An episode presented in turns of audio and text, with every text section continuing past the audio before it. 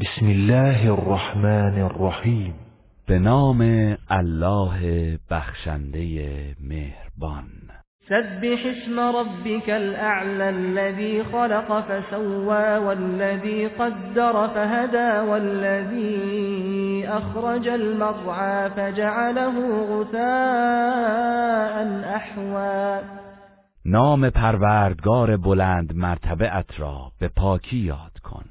همان که انسان را آفرید و هماهنگ و متعادل ساخت و همان کسی که اندازگیری کرد و به شایستگی آفرید و سپس هدایت نمود و آن کسی که چراگاه را برای تغذیه جانداران رویانید سپس آن را خشک و سیاه گردانید.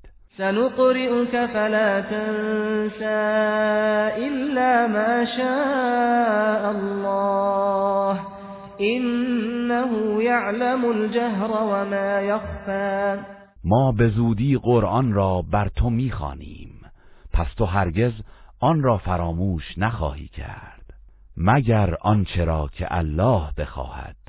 همانا او آشکار و نهان را می‌داند. ونيسرك لليسرى فذكر إن نفعت الذكرى. و برای تو آسان ترین راه را فراهم میگردانیم.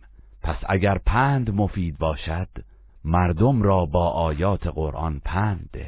سيذكر من يخشى ويتجنبها الأشقى الذي يصلى النار الكبرى. به زودی کسی که از الله میترسد پند میپذیرد.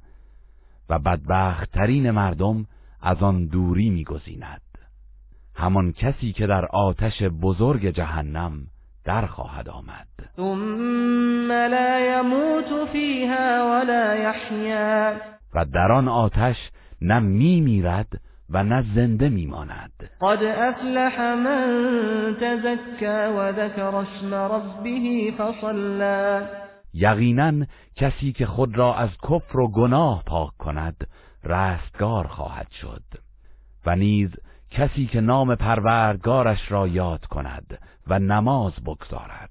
بل تؤثرون الحياة الدنيا والآخرة خير وأبقى ولی شما مردم زندگی دنیا را بر آخرت ترجیح می دهید در حالی که آخرت بهتر و پاینده تر است. این هذا لفی الصحف الاولى صحف ابراهیم و موسی.